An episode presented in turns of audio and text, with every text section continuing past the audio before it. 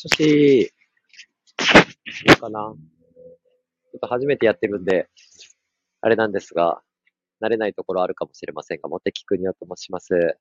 モーニングラジオということで、はい。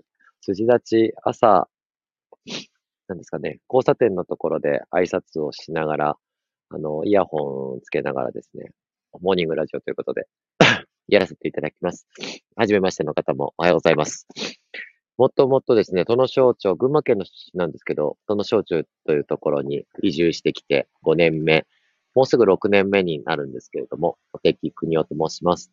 この間開かれた12月26日の殿省庁長選挙で、あの、出馬させてもらって、ちょっと落選は今なったんですけれども、1411名の方に票をいただきまして、まあその後、そうそう、やっぱりそんなにたくさんの方々から応援していただいたので、おはようございます。そんなので頑張って、ありがとうございます。そう、頑張れればなというので、ちょっと辻立ちをしながらにはなるんですけれども、いろいろラジオで配信できればなというので、今試しにやっております。ですね。どうなんだスタンド FM って初めてだから、ちょっとわからないんですけど。ね、もともと鮫島浩さんとね、朝日新聞の方のモーニングじゃなくて、あの、ラジオのやつ結構良くて、それで聞いてて、ボイシーとかね、いろいろありますけど、やっぱり流し聞きできるのが一番いいですよね。ありがとうございます。ありがとうございます。ありがとうございます。どうも。そう。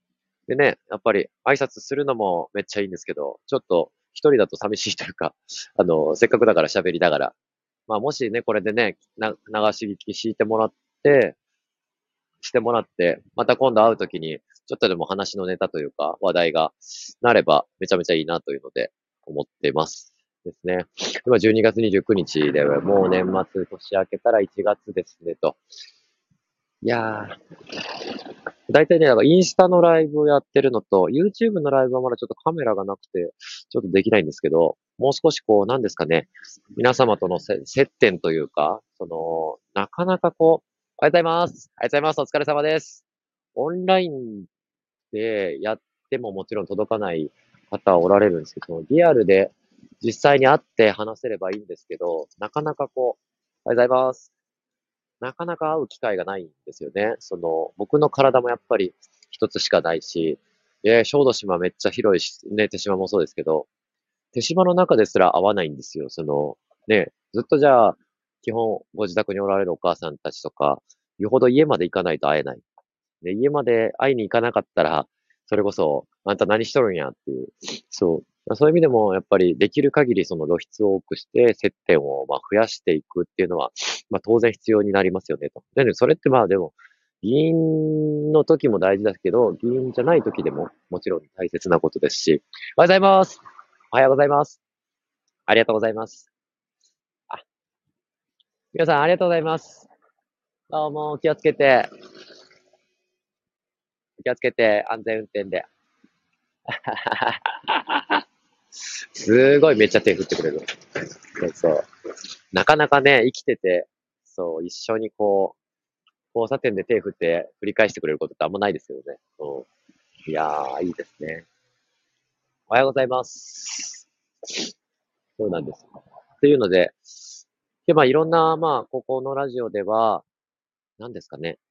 こう聞き流しながら、ちょっと食器洗いしたりとか、あのいろんなね、洗濯物を畳んだりとかしながら、ちょっとした皆さんの疑問にもちろんお答えしてったりとか、あのどの省庁議会のこととか、どの省庁の行政のこととか、あるいは街のこと、街づくりのこと、いろんな話結構私もね、好きなおしゃべりの内容ではあるので、もういろいろ幅広く子育てのこともするし、おじいちゃんおばあちゃん。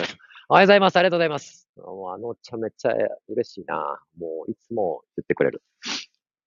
そのゴミ収集でお世話になってる人ですけどね。そうそう。っていうので、いろんな話ができればなと思うんで、質問だったりとかメッセージいただけたら、それに基づいて、もう喋れたらなと。まあ本当はね、対話形式というか、インスタとかね、いろんなのでできたらいいんですけど、ちょっとまだ手探りで、ありがとうございます。そうそう。どれがいいかなっていうのをちょっとやってますので、しばらくちょっと、ありがとうございます。おはようございます。しばらく皆さんにはちょっと、ご不便というか、やきもちしてしまうかもしれませんが、よろしくお願いいたします。ありがとうございます。まあ、一回あたりのね、時間が、あ、あ、どうも。あ、ありがとうございます。雰囲気いいですねって。わざわざありがとうございます。そんなこと言っていただけるんですか？もう。なんかそれだけで今日やった甲斐がありますね。なんか。ありがとうございます。ありがとうございます。そう なんかもう、上手ですね、このお兄さん。略して、スターサです。スタンド FM ラジオ朝日製作所。いやー、ありがとうございます。もう、雰囲気いいですよ。もう、ありがとうございます。いや、ほんとね、朝爽やかだし、まあ本当はね、こういう電線とかもうちょっと地中化、地面に埋めるっていうやり方があるんですよ、電柱って。そしたらもうちょっとね、この交差点も気持ちいいんだろうなと思うんですけど。おはようございます。電柱の地中化ってなんか聞いたことあります？なんかこう、防災の観点で、例えばこの間、千葉県でめっちゃ災害が起こったのがあるんですけど、何年前だ ?2 年前ぐらい ?1 年前ぐらい。千葉県のまだ熊谷市長、熊谷俊人市長が、まだ市長だった時ですよね。その時に、おはようございますおはようございますその時に、電柱がめっちゃ倒れて、で、電気が止まりまくったんですよね。すいません、なんかもうちょっとわかりやすい言葉にしたね。えー、で、それですごい困ったんですけど、電柱ってやっぱり災害にすごい弱い部分があって、まあもちろん地面に埋め込んだらそれはそれで問題がないわけではないんですけど、壊れた後の復旧とか大変だったりとかあるんですけど、まあでもその電柱が倒れて、もちろん道路を塞ぐとかもあるし、危険性の問題もあるし、おはようございます。おはようございます。で、それをやっぱり埋めると防災の観点もいいっていうのと、加えて、その景観上、その日本ってすごく電柱が多いんですけど、例えば倉敷の美観地区、大原美術館とかある倉敷のところだと、その、何ですか、ね電柱がないことによって、その、すごくこう建物だったりとか、景色だったりとか、そういうのが写真も撮りやすくなるし、その、やっぱり見ててね、すごい気持ちよくなるんですよ。抜けがいいというか、その、なんですかね、空がすごく広く感じるというか。おはようございます。多分、都会の人が田舎に行った時の開放感とかって、やっぱりそういうの結構近くて、なんかその、もちろんね、住宅街とかいろんな電柱があった方がいいところもあると思うんですけど、全部やるとね、結構お金もかかったりするんです。地面を掘り起こして、その中に管入れて、電柱通してっていう作業になるので、工事としてはね、大変なんですけど、ただ、まあそういうのをね、やってたエリアっていうのはすごく、やっぱり写真も撮りやすいし、雰囲気もいいし、防災上も安心だったり、あ、おはようございます。ありがとうございます。っていうのが、あ、はじめまして。その省庁、香川の小豆島ですか？あ、高知県民の方、ありがとうございます。そう、おっしゃる通りです。その省庁というのは香川の小豆島でございます。あ、すごいいいですね。なんかこうやって絡んでいただけるのめちゃめちゃ嬉しいですね。それ香川県の小豆島の西側でございます。西半分が殿省庁、で、東半分が小豆島町という、小豆島なのに二つの町に分かれているというのが小豆島です。小豆島来られたことありますか？高知、あ、ありがとう。やっぱり、めっちゃ反応してくれるじゃないですか。ありがとうございます。どうもどうも、ありがとうございます。いやーもうどうもわざわざ、また頑張ります。ありがとうございます。わざわざ今ちょっと減速して声かけてくれたり、ちょっとそれはね、交差点的には良くないんですいませんっていう感じなんですけど。そうそう。そうなんです。小豆島来られたこと、ありがとうございます。小豆島来られたことありますかね？高知県民さん。そう。ね、小豆島いいところですよね。多分知らない方あんまりいないですよね。小豆島って普通に考えたら、あずき島って読むじゃないですか。私の母校が以前甲子園かけて、えー、四国大会で戦ってました。ああ、そうなんですね。それはそれは。そうなんですよ。昔、小豆島の高校って、めっちゃ野球つく強かったんですよ。まあ今でも結構ね、ええー、とこ行くんですけど、野球結構熱心ですよ。殿小高校対小豆島高校はもう、ある種因縁の対決みたいなあると思うんですけど、そう、小豆島、観光で有名なのもあるんですけど、そう、多分観光地としては熱海とか伊東とか、あ、小豆島高校ですね。両校とも選抜行きましたからハッピーエンド。ああ、そうですね。よくご存知で。ありがとうございます。そうなの。野球はね、結構この街の人にとっては結構熱いですよ。この間もね、あの、高松商業違う。結構ね、人生学園に負けたんだっけな。ここの間のやつも。めちゃめちゃええとこまで行って、いや、あわや勝てるかみたいな。おはようございます。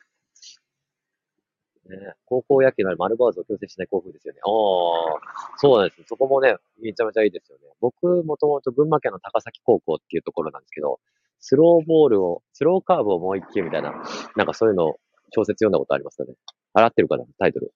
それの、めちゃ進学校なんだけど、その、まあ要は東大の野球部がこう、めちゃ快進撃続けるみたいな感じで、めちゃ進学校で全然スポーツできないはずの学校のガリ弁の子たちが頑張って甲子園行くみたいなのありましたね。いや、これは、慶応と小豆島、あ、そうなんや。すごい、高知県民さんめっちゃ言ってくれるじゃないですか。いや、丸坊主である必要ってないですよね、正直。おはようございます。おはようございます。制服とか、丸坊主とかはなんか、あ、おはようございます。気をつけて、いってらっしゃい。そうそう。ネタ学校、そうね。慶応もそうなんだ。いや、でもそういう、なんか服装とか丸坊主とかってね、まあ昔はこう、しつけというか規則だったり、みんないろいろな規律とかでね、あったと思うんですけど、いや、もう今時どっちでもええかなと、個人的にはまあ正直思うんですけど、まあね、必要性ないですよ、絶対。うん、そうなんですよ。おはようございます。いってらっしゃい。おはようございます。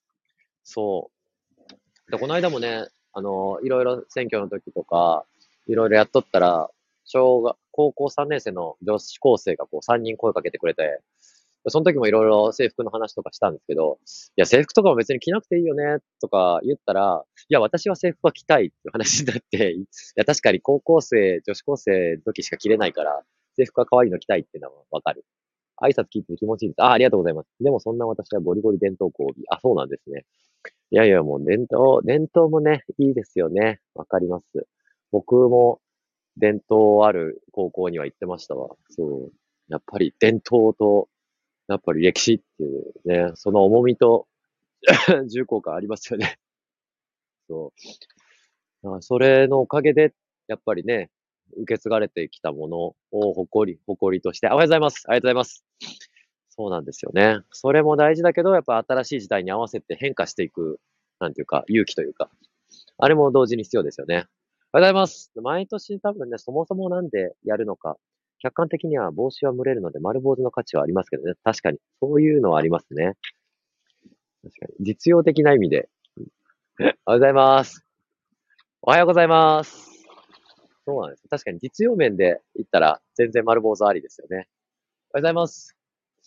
野球の文化でも日本特有ですよね。なんか今日なんか、高知県民さんめっちゃ野球の話してください。そう。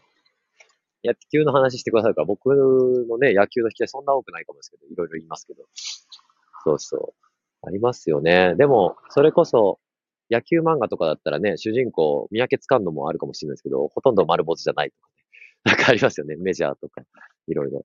高校野球はプロ野球よりも汗かくし、そうですよね。確かに。夏だしね。夏じゃない時もあるか。うん。あとね、汗臭くなるのなんかこう野球部どうしても避けられないですよね。あ、おはようございます。ありがとうございます。そうなんですよ。そうか、高知ですか。高知いいですね。高知、昨日、たまたまね、小豆島で高知出身の方おられて、お、めちゃじゃあお酒強いとかですかって言ったら、いや、私お酒飲めないんですって言って、八金っていうやつですかって言ったら、八金どうかなみたいな感じ。そうそう。高知、美味しいお料理とお酒がいっぱいある。カツオも叩きだけではない。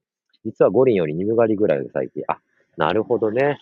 五輪、やっぱちょっと、なんですかね。全部こう、海抜じゃないですけど、全部剃ってしまうと不便なことがあるんですね。坊主か。坊主ね。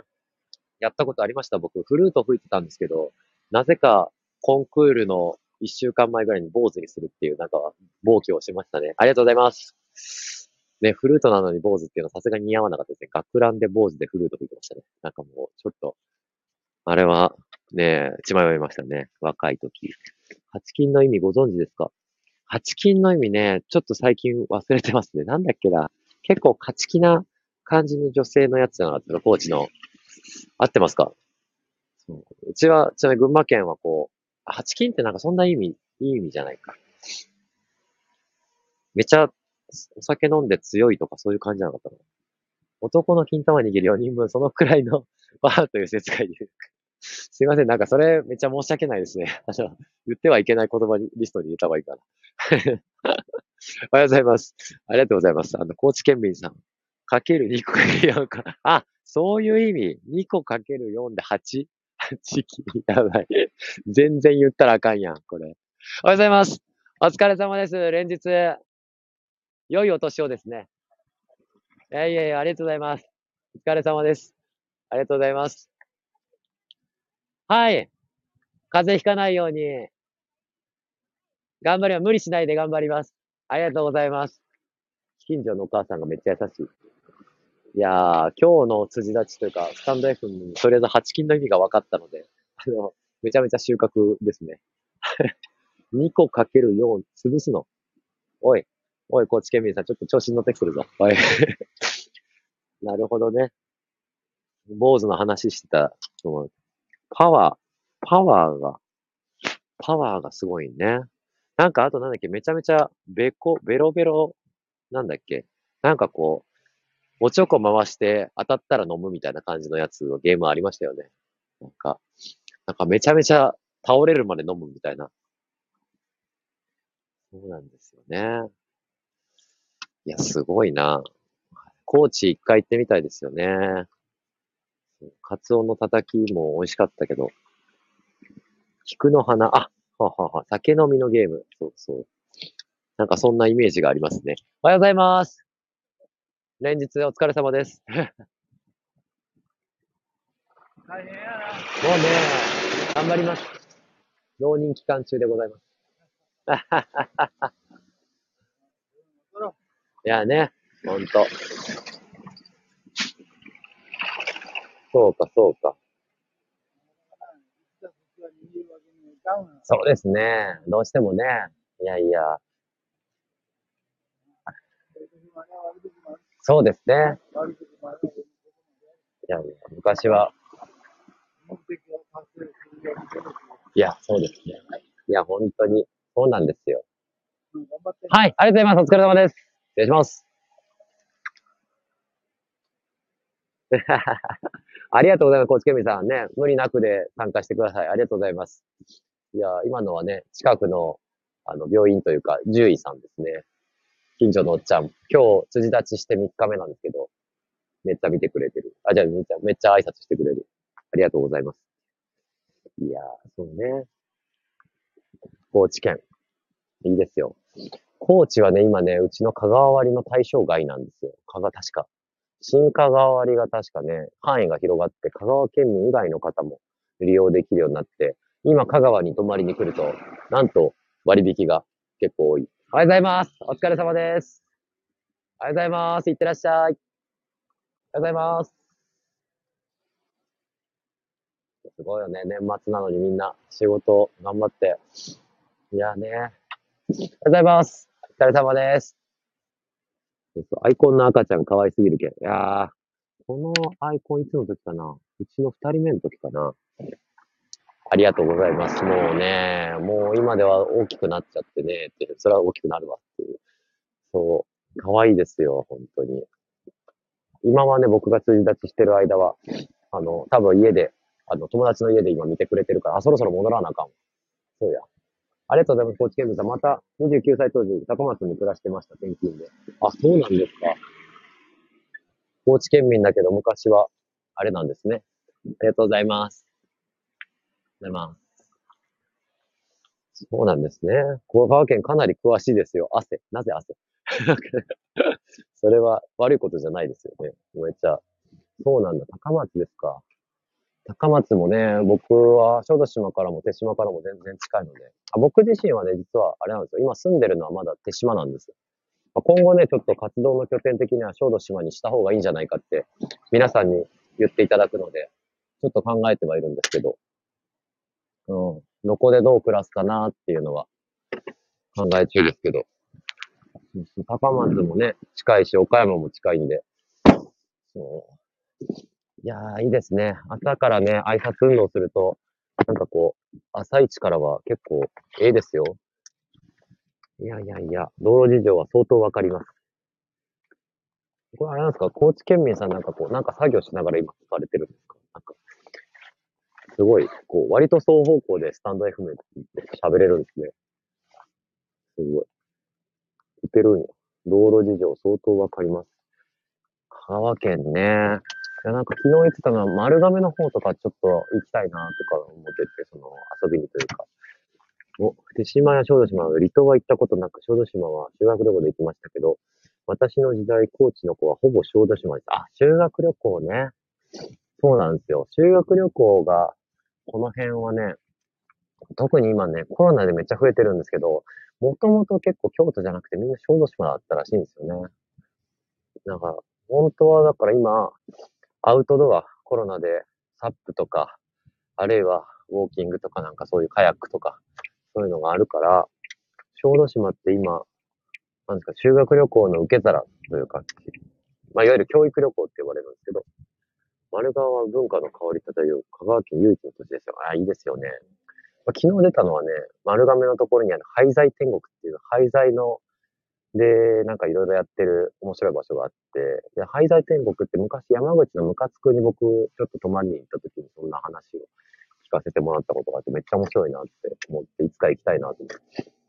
割と廃材を使ってこう、ひたすらいろんなね、まあ丸亀といえばね、今、梶市長がね、もう、変わってるんですけど、そうそう。あ、いや、そろそろ終わりにしなきゃいけない。ちょっとじゃあ一旦、高知県民さん、また、もしタイミング合えば、ぜひお話というか、やりましょう。ありがとうございます。めちゃめちゃ楽しかったです。あ、ロッカさんも入ってくださった。そうなんそうなんですね。ロッカさん、はじめまして。え、これまだ聞こえるんか？あ、また後で、高知県民さん。ちょっとまたやりますので、ぜひ、またやりましょう。ありがとうございます。失礼いたします。またお会いしましたね。すごい仲良しになっている。あでもこの状態で別にイヤホン今電気切れたけど、まだ喋るのだったらもうちょっとやろうかな。あ、そうなんや。ロッカ、ロッカっていいですね。僕に話高知県民さん。高知県民さんってなんで高知県民？なの自分の名前つけるときに高知県民ってつけるかな？僕が香川県民さんってつけるでしょつけんな。なんで高知県民なんやろ？カッチカッチカッチ。うん。あ、あれですわ。すいません。あの、車に乗りながら、あの、あれですね。運転しながらながらで喋ってるから、です。そうなんです。小豆島でございます。あ、高知県民代表のつもりでなんですね。なるほど。それで高知の知名度を、あれですね、底上げしてるというか、こう、底上げって言ったら失礼だな。高知県民って言ったら高知の話になりますもんね。確かにそういう意味では、いいですね。なるほど。勉強になる。は小豆島町民なんで、私も何をしても親戚も議員をしてるのはとても興味あります。おー、なんと親戚されてるんですか来年 SPP になります、きっと。SPP。SPP ってなんだちょっと僕はスタイフのそんなに、スタンド FM のそんなに素人なので、親戚が議員さんって大変ですね。ね何でも、子育て議員をやってたんですけど、ょっと先日落選したばっかりほやほやなので、全然もはや議員ではなく一町民なんですけど、まあまあまあまあ、1410票で落選してて、1万1000人有権者がいる島なので、1400って結構そこそこあるんですよ。1400って僕なんか音楽、オーケストラとかやってたんでなんとなくね、規模感わかるんですけど、その1400だったら、もうね、大きいホール満席になるぐらいというか、この1400枚チケット売るのめっちゃ砂漠も大変だなって。ですから、めちゃめちゃありがたい。SPP、スタンド FM の公式パートナー、すごい。めちゃすごいじゃないですか。お仕事頑張ってくださいね。ありがとうございます。あら、そうなんですか。あ、そうなんです。ロッカさん、ありがとうございます。だからね、あれなんですよ。ここじゃないそう落選して、今無職なんです。無職ね、ちょっとかわいそうな感じでね、ご心配もいただくんですけど、逆に言うとね、あれなんです。議員やってなくてもできることってめちゃめちゃあって、今みたいな朝の辻出しとかって、全然、辻出しって聞いたことあります？なんかその、交差点で立って手振ったりとか、あの、マイクで喋ったりとかするの辻立ちって言うんですけど、これはなんかある種の、なんていうんですかね、まあ、いや中学校の生徒会の挨拶運動みたいなもんですよ。で、それで、やっぱ交差点って皆さん基本忙しいじゃないですか、普通に仕事やってて、家庭家庭があったりしたら。そうすると、やっぱ皆さんの顔が見えるところに、せめてやっぱり、できるだけ行って、声出して、振ってっていうのやってると、多少接点が増えて、身近に感じていただけたり、SNS 見てもらったりとか、直接話せたりっていうのがあるっていうことですね。キャリアは十分なので、もう選挙大変ですよね。選挙大変でした。そう、選挙、六花、六花、立花じゃなくて六花ですね。立花っていうとあれでしたね。ブリーチとかに出てきましたね。六花、六花亭の六花。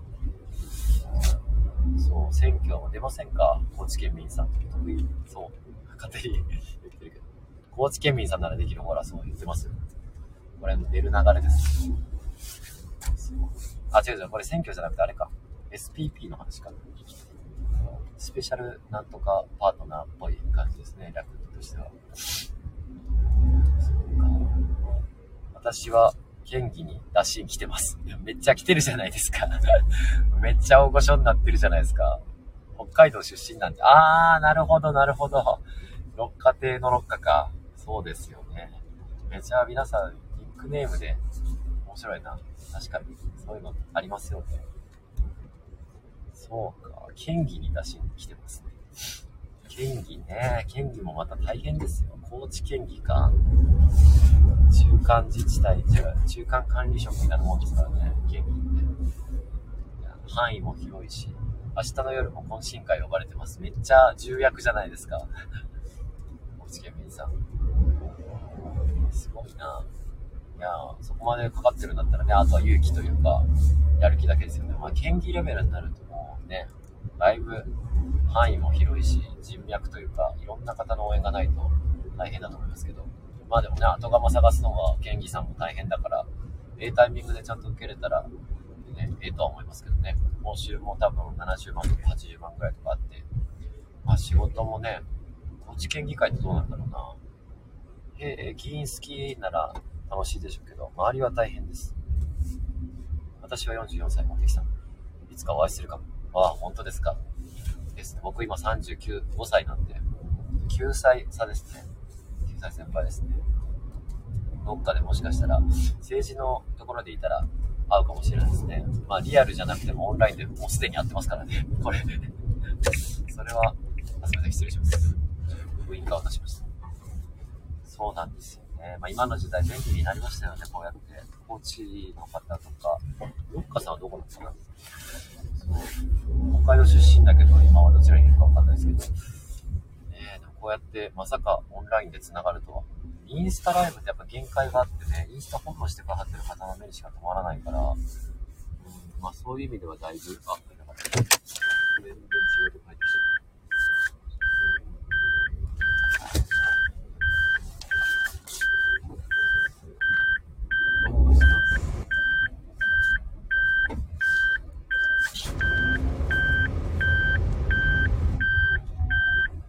友達の家に今から戻りますので、すみません、音声がちょっと聞きにくいかもしれないですけど。おそうね、あらゆる準備、表にはならないけど、マスコミ勤務です。あ、そうなんだ。マスコミ勤務だったらね、見識もあるでしょうし、頼られるでしょうね。いいじゃないですか。応援しますよ。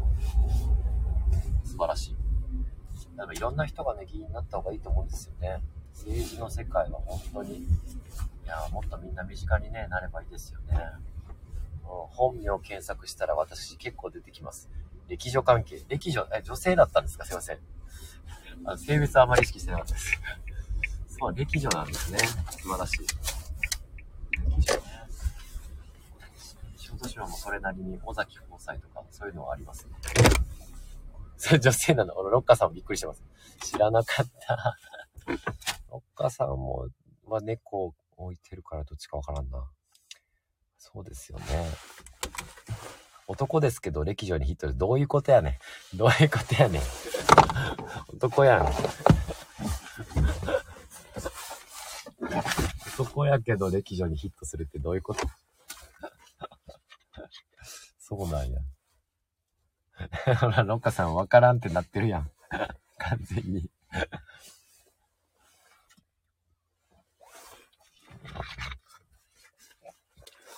どこまで明かそう。いや、大丈夫ですよ。無理しなくて。無理しなくて大丈夫ですよ。高知の歴女、高知県民、44歳。もうまあまあ特定されてくるじゃないですか、もうすでに。興味津々。ね。まあそれぞれね、いろんな、あれがありますからね。そっか。お四国には長宗我部元親っていう戦国大王がいましてね。あ、そうですね。有名ですよね、元親さん。あ、その関係で、こう、歴女なんかがいらっしゃるんでしょうね、たくさん。うん。なるほどですね。その家系なんですよ。おー、まあまあ特定されるやん。あまあ、そうだったらね、お家柄的にもめちゃめちゃ多分信頼あるでしょうしね。おー、やばいですね。長宗我部元親の家系ってやばいですね。やー、だ前もだ確かに、なんとかの家系ってすごいですよね。うちのモテキはそんな家系じゃないけど、この間だだって、倉敷にいた時とか、犬飼剛の家系の人とかいましたもんね。圧も強いですよ。しんどい。いや、それしんどいな。しんどいっすよね。いやー、無理しないでください。ねえ。なんか、ねあだ名、あだ名元親みたいな感じぐらいのこう、ちょっと、おい元親みたいな 感じの、軽い感じだったり、あ、しかも長男しんどい。いやーね、そういうのをね、長男だからっていうの結構ね、ありますもんね、家によっては。うちの親戚、今治で船会社やってます。関係ないけど。うん、関係はないけど、なんか、め っちゃおもろいですね。突然の今治船会社。今治とかあっちの方ってもともとなんかね、結構船会社とか造船とかなんかありましたよね。呉とかの向かい側だからかな。合ってるかな地、理関係。ありますよね。あだ名は殿。やばい。殿はやばい。殿なんて呼ばれたことないわ。すご。今治の造船業ってメジャーですよね。あ、そうですよね。よかったよかった。今治って言うとね、今治タオルかみかんかみたいな感じ。ね、今だとそうだけど、本本来は多分船とか造船ですよね。殿、いや、すごいな、今治。前、今治タオルの、なんだっけ、道後温泉とか行ったら、今治温泉、バリーさんですよね。そうそう。バリーさん可愛かったな大学の時バリーさんめっちゃ好きだったな。最近はタンカー事故でニュースになった。はあはあはあはあはあはあはあ。タンカー事故があったよね。ああ、なるほど。そっか。船ね、今ね、あそこのタンカーの出し四国行ったことないの？ないんですか？四国、ええですよ。ええですかねどうですかね高知県民さん。今、今治造船が所有してる船です。ああ、あれ今治造船だったんですか？あのタンカーのってあれですか？あれかなんか、え、どっか、え、インドネシアかどっかのところで雑種して油流れたやつですか？それとも、あれ？それとも、なんだっけ？エジプトとかあっちの海峡のところで止まったやつの方ですか？そう。いや、四国ね。四国いいですよ、ロッカさん。ぜひいらしてください。座礁して、ああ、エジプト海峡のやつか、やっぱり。あれ、今治造船か。いやーね、えぐいですよね。あの後絶対大変だった。いや、そのね、やっぱ結果なのか、コンテナとかいろんな輸送が今大変なことになってて。で、1月からまた物価上がるでしょう。もういろいろ。まあなんかいろんな理由にかこつけてもあると思うんですけど。ね、そう、あれ大変でしたよね。もうめっちゃ座礁してずっと動かんみたいな。いや、えぐかったですね。賠償することには。いやー、まあね、最終的にはね、会社潰して、なんとかね、逃げるしかないというか、こう、責任取るしかないと思うんですけど。いやー、あれ自分事だったら大変ですよね。はじめまして。あら、赤さん、あと、ド派手に生前葬ありがとうございました。あ、そうなんですかド派手にされたんですか ちょっとわからない。はじめまして、こんにちは。保険は入ってる。それはね、入ってるでしょうね。入ってなかったらまた大変です。なるほどね。いやー、ですよね。もう事故怖いですよね。本当に。皆さんも気をつけてください。うん。いやいいですね。これ結構ゆるく、こう、喋るのいいですね。初めてやってますけど。プロフィール読めないのはなぜ？あ、プロフィールをこうみんなで読んだりしてるんですね。うん。エンディングノート就活。あ、読めますよ。あれちゃう？うん。たちまちイコールとりあえず、エンディングノートナビゲーターの赤さんは広島弁で、あ、本当高知県民さんのプロフ、人の声を聞くと癒されます。ということは、私が癒すこともあるのかな。そうですね。そういうこともありますよね。ロッカさんは、ロッカさんは、あれですね、インスタをやってるんですね。あら。たまたまかしら。その辺はいろんな方が、ですね、やられてるんですね。スタンド FM こんな風になるんだ。面白いな。また今度やろうかな。いいですね。あ、これ普通に招待とかしたら普通に多分おしゃべりできるんですね、きっと。いやすごいな。赤さんに失礼なことしても。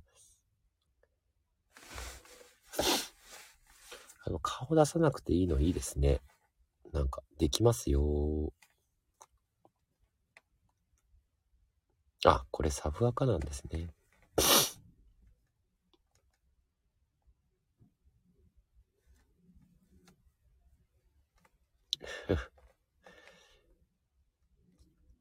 なるほど。そうね。まあまあ、そういうこともあり、そうですね、そういうこともあります、高知県民さん。もう、僕も政治家やってたら、そういうのたくさんありますよ。ね。よし。じゃあ、すいません、そろそろ、子供が今、外でトランポリンで遊んでるので、一回、ちょっとまた、切らせていただいて、また、タイミングが合えばぜひお話ししましょう。皆さん、じゃあ今日も良い一日を。はい、お疲れ様でした。ありがとうございます。長々と楽しかったです。ロッカーさんと赤さん、高知県民さん、ありがとうございました。はい、ありがとうございます。失礼いたします。人生いろいろです。そうですね。長くなりますね、これは。またぜひ、失礼します。ありがとうございました。よいしょ。